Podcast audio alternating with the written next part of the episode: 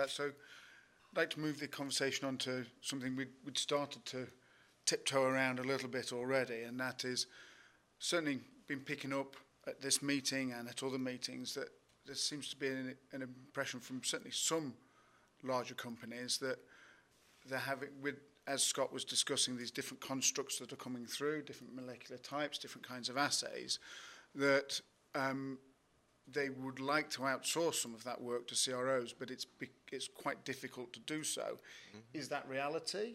Is it imagination? And, and if it is reality, what I'd like to discuss a little bit is not just exposing it as a reality, but what might the solutions be? Mm-hmm. Well, it's been the history of a CRO to be a follower. Correct. So there is, you know, you guys probably hear it all the time. Well, if you give us the work, we'll yep. buy the, we'll, we'll make the capital investment.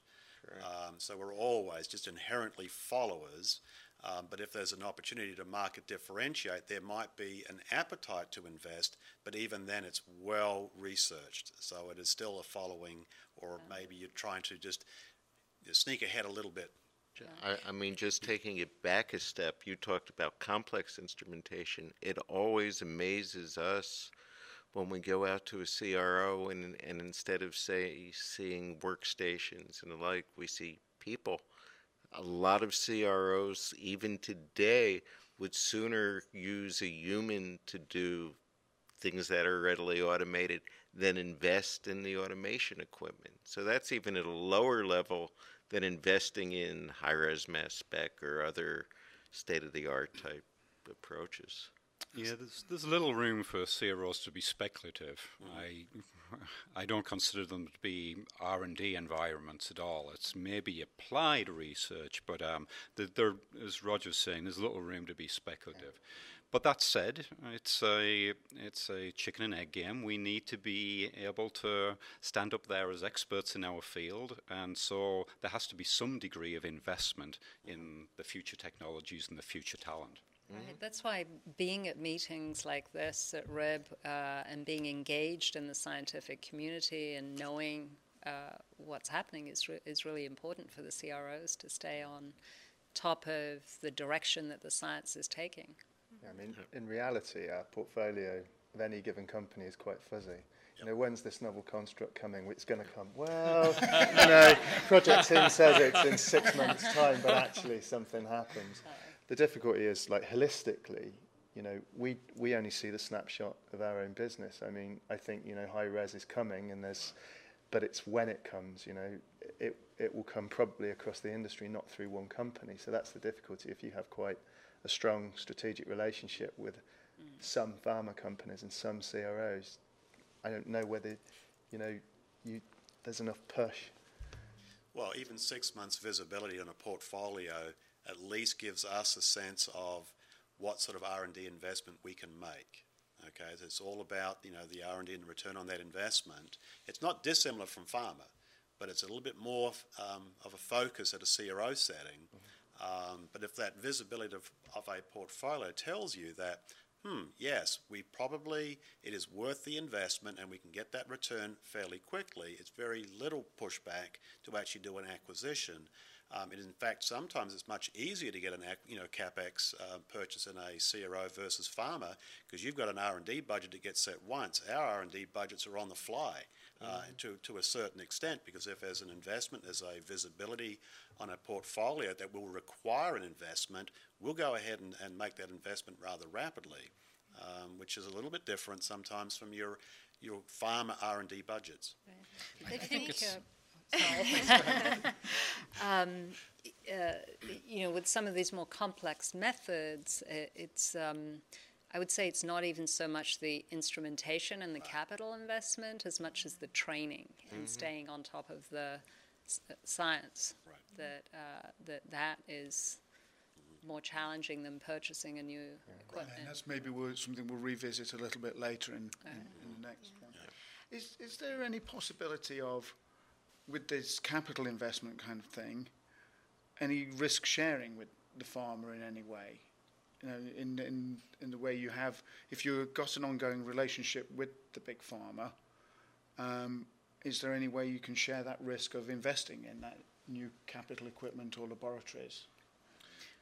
We've certainly worked around virtual production units where the, the, the, client will essentially have priority access to a given number of mass spectrometer instruments. And that, that's worked in, the, the, in return, there is a commitment to a certain volume of business. Yeah. And, that, and that, has, that has definitely worked for us. There has to be some degree of flexibility up and down for that relationship to work in terms of those resources. Um, so it can't be something which fluctuates on a monthly basis, but on an annual, multi-annual basis, you can you can you can make that work. Yeah. I, I think that's true, and we've certainly had relationships in the past um, such as that. I think that one of the nuances that gets wrapped into that for us is that if we're talking about a piece of capital that's going to be used uh, for multiple. Clients in a clinical regulated setting, um, there's really no question. The yep. capex flows, and that's fine.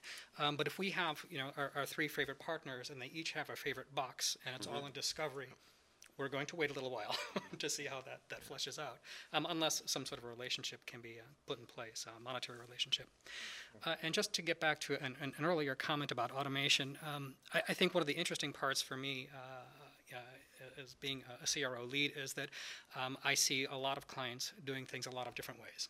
Okay, so for me to say I'm going to buy a robotic system to do X type of assay in X type of fashion is a commitment that I can't typically make because I have many masters and they're going to want uh, to have their, their, each of their studies done in a very particular way, their assays done in a particular way.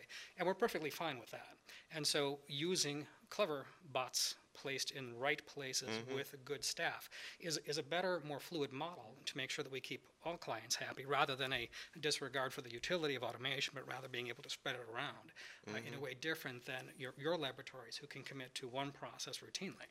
I, I mean, what we've done in terms of sharing is is we've shared technology with CROs to the point where you know they see how we're doing things. We try to make a point that implementing this technology not just for our work but for other works of other clients will be beneficial will be beneficial to the CRO and try to drive acquisition and process change that way and we also have used that successfully at least on the discovery side, to drive prices down. Because we've done exercises where we've shared internal cost estimates of using such and such an approach for discovery work with CROs to make a case that, you know, we can do it using this way for this price. You should be able to at least be able to match this and uh, implement it in your organization.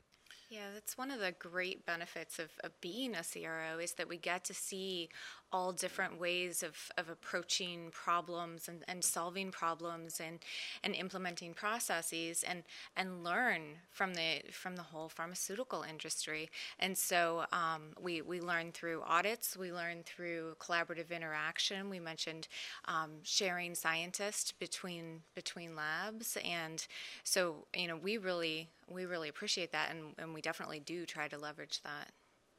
Yeah, so access to um, hardware. In fact, is I think at the CRO level, instrument vendors approach us quite frequently about would you like to try and demo a new piece of equipment?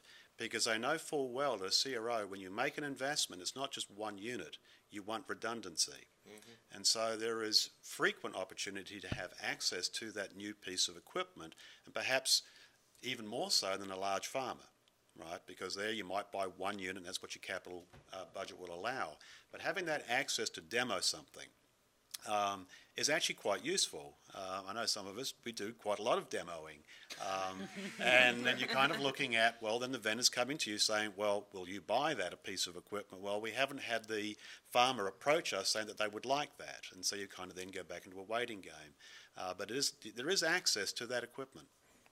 You, so do you think you, know, you could buy some equipment and then you know you say, well, we'd like to run your studies on this this new mass spec, and right. you know, would you get the oh, I'm not sure, you know, could you just run that on a, a triple? Oh, that's a great question. Um, if it, if it's obviously just a, a simple thing about more sensitivity, or I can run it a little bit faster, that helps my efficiency, and I think I can then offer a better price point that's not necessarily improving quality, but it might actually solve a question that you may not have been able to um, ask of us. Um, so again, you're always continuously evaluating um, hardware and you know looking at what may have benefit. Um, from a CRO to make a sort of a standalone purchase, it's all about efficiency uh, and then you know, solving a sort of workflow blockage or something like that. It's not because a vendor has come to us and said, "Oh, do you have a new?" You know, it's not that. I mean, there is a, a some barriers to, to that, aren't there, Roger? that, Oh, yeah.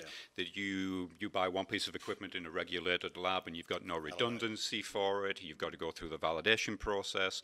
You've got to put your uh, training in place. You might have to edit your SOPs. So there are some barriers to to taking everything. And we find that we, we don't have a lab of all different customized uh, setups.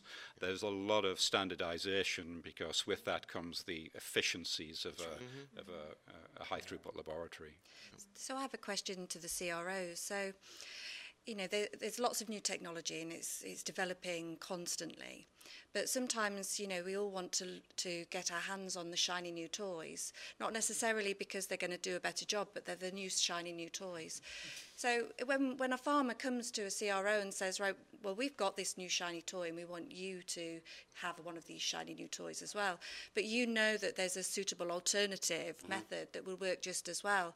How often, you know, are you making that as a suggestion, and, and how often would you say pharmas are open to you making that suggestion?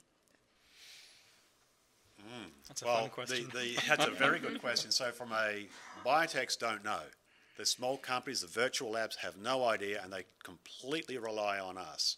When a large pharma comes to us and says, "Well, do you have this technology?" Right, this is what is a prerequisite to transfer the assay. It's a different. It's a different story, and I'm not going to say 100% of the time, but there's usually some pushback saying, well, we would want to facilitate the transfer, and it's much better if you have identical equipment. And then you start looking at that R&D um, acquisition, and you start, you know, all the equations around: is there going to be that return on the investment? What's the visibility on the portfolio? Is this a one and done um, opportunity? So yeah, it's it's not as straightforward. And as mentioned previously, we're also looking across different pharma partners.